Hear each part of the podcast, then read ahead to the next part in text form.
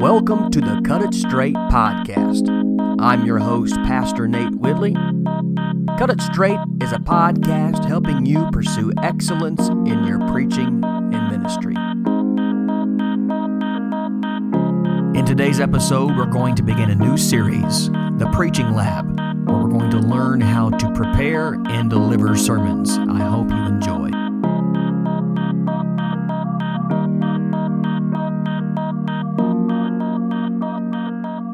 Welcome to the Cut It Straight podcast, episode 6. I'm your host, Pastor Nate Whitley. In today's episode, we're going to begin a new series called The Preaching Lab. Let's look at 2 Timothy chapter number 4 verses 1 and 2. Paul writes Timothy, I charge you in the presence of God and of Christ Jesus, who is the judge of the living and the dead, and by his appearing and by his kingdom.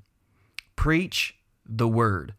Be ready in season and out of season, reprove, rebuke, and exhort with complete patience in teaching.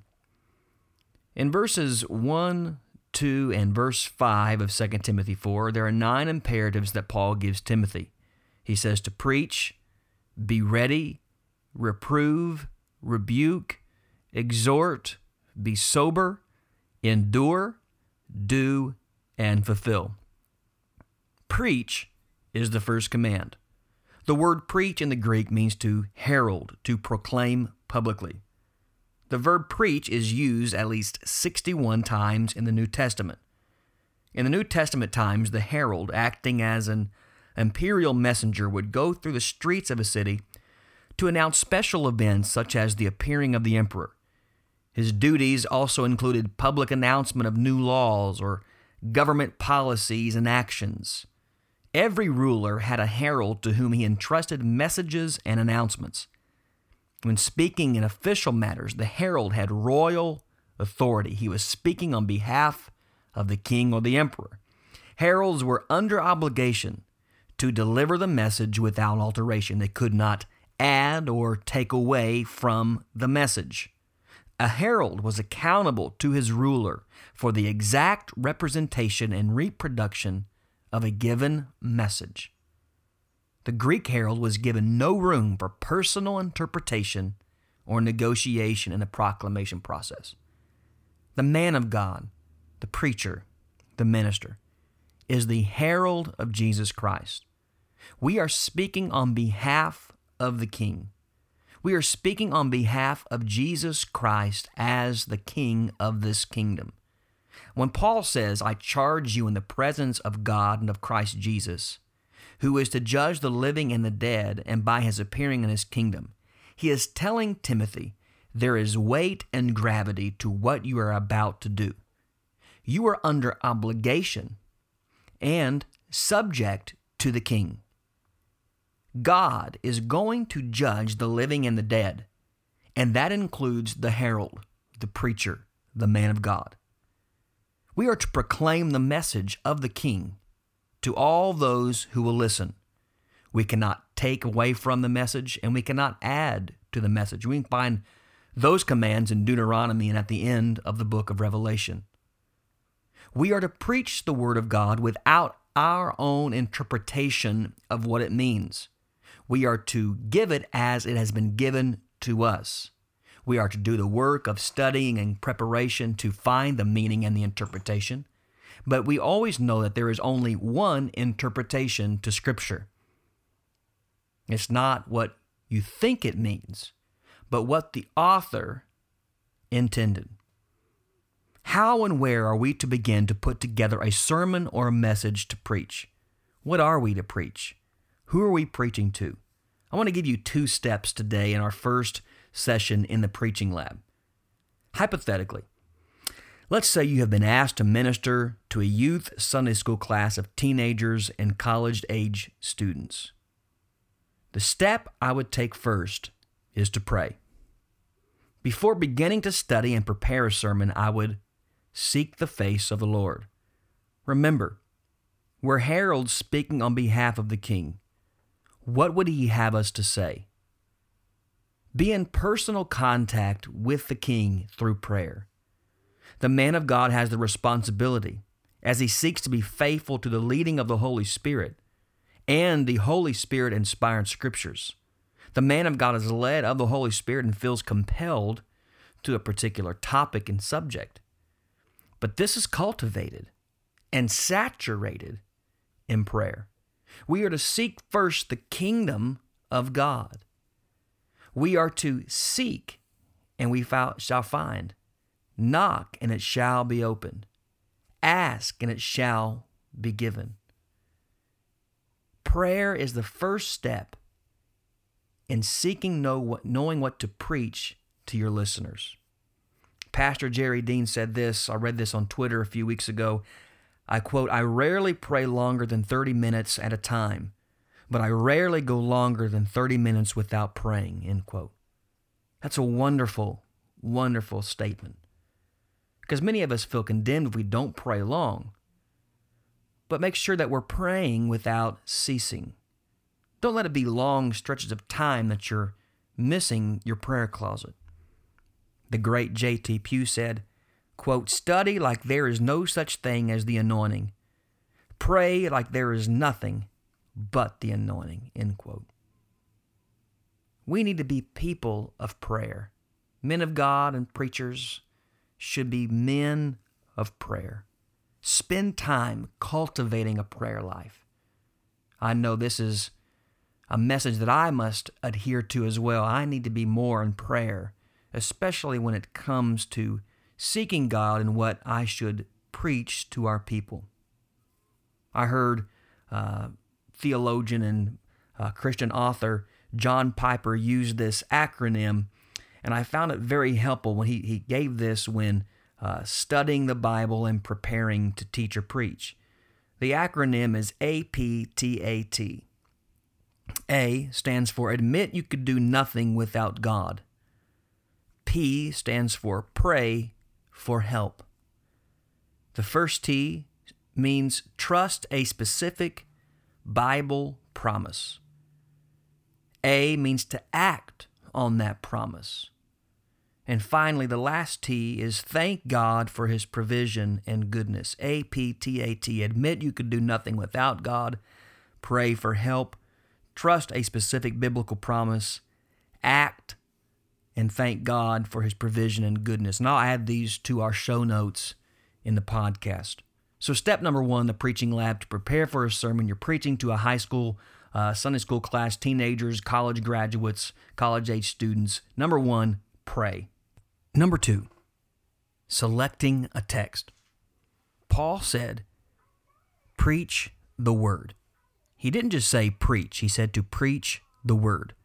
We are to preach the word of God. It's important to saturate your heart and your mind with the word of God. So when you are led of the Spirit in prayer, you can be reminded of something from the scriptures. Jesus says in John 14 26, But the Helper, the Holy Spirit, whom the Father will send in my name. He will teach you all things and bring to your remembrance all that I've said to you. The Holy Spirit cannot remind you of something you've not read or studied. That's not to say that the Holy Spirit couldn't lead you to study something out at length, but we must develop something in our hearts and our minds of personal study where the Holy Spirit can remind us of something. John Wesley said this I do not study the Bible to preach. I preach because I've studied the Bible. Better to draw something from the deep wells of your personal study than attempt to cram something into your empty well the night before. We are not such wiseacres to believe that the idea that God will supernaturally put something into our mouths the moment we step to the pulpit. Instead, we select the text and study and prepare. We're led of the Spirit. Preach the word. Don't preach what gets on your nerves. Don't preach something uh, that you have observed in your listeners or your church or your audience or something that you've read in the news or Twitter. Preach the word. And let me add this don't go searching for illustrations. Go study the scriptures, then find illustrations for what you've studied and what you're putting together. People who rely on trying to find illustrations stress themselves out trying to find some type of new inspiration to preach. Instead, just study the Word of God. There's 66 books There's much to be preached from scriptures. And listen, you don't have to preach everything that you know in one sermon. Know what you preach, but don't preach all that you know. That's what Bishop McCool says to us. Know what you're going to preach, but you don't have to preach everything that you've studied. We're not we're not an information dump when we get up to the pulpit. Instead, we are to teach and compel and to draw people to the Lord through what we are teaching and preaching. I want to give you some keys to text selection. As you've been praying, as you've been reading, you've been studying, I want to give you some keys to help you as we begin uh, to put something together. Keys to text selection. Number one, know the audience. Who will you be preaching to or teaching to? What is the age group? What's the social background? Are they primarily believers or unbelievers? What's their biblical literacy look like? These are important questions to ask as you pray and prepare. Uh, we do not water down the message, but we can custom tailor the message to fit the audience.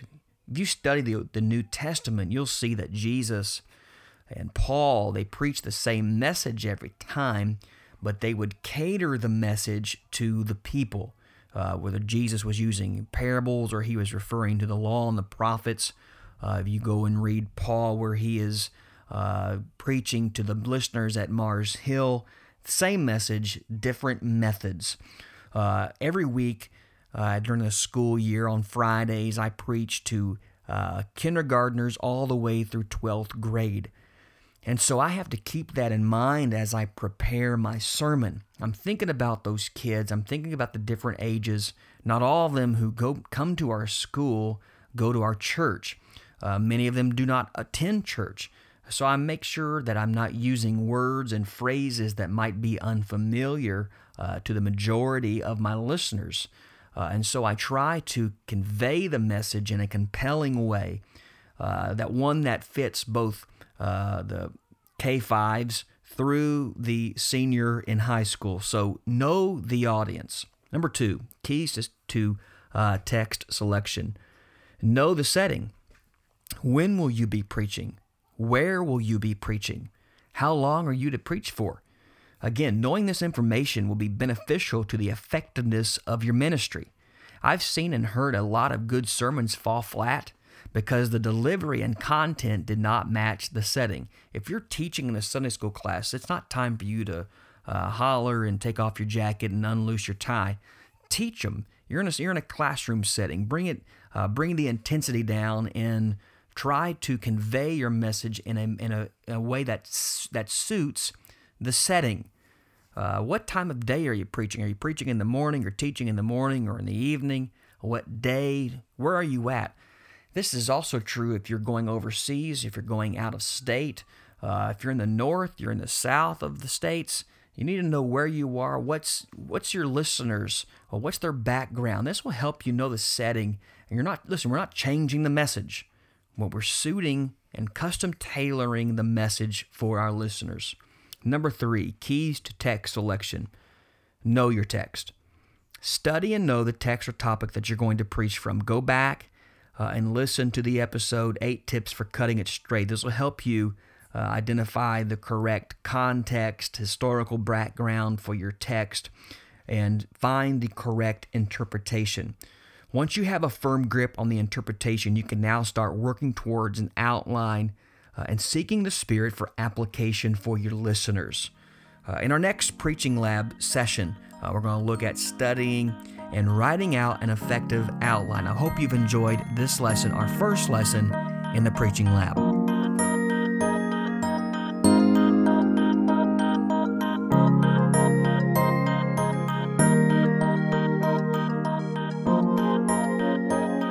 Thanks for tuning in to the Cut It Straight podcast. For more information, go to nswhitley.com. Be sure to subscribe to the podcast on iTunes and Android. Follow me on Twitter at nswhitley and go to Facebook and find my page, NS Whitley.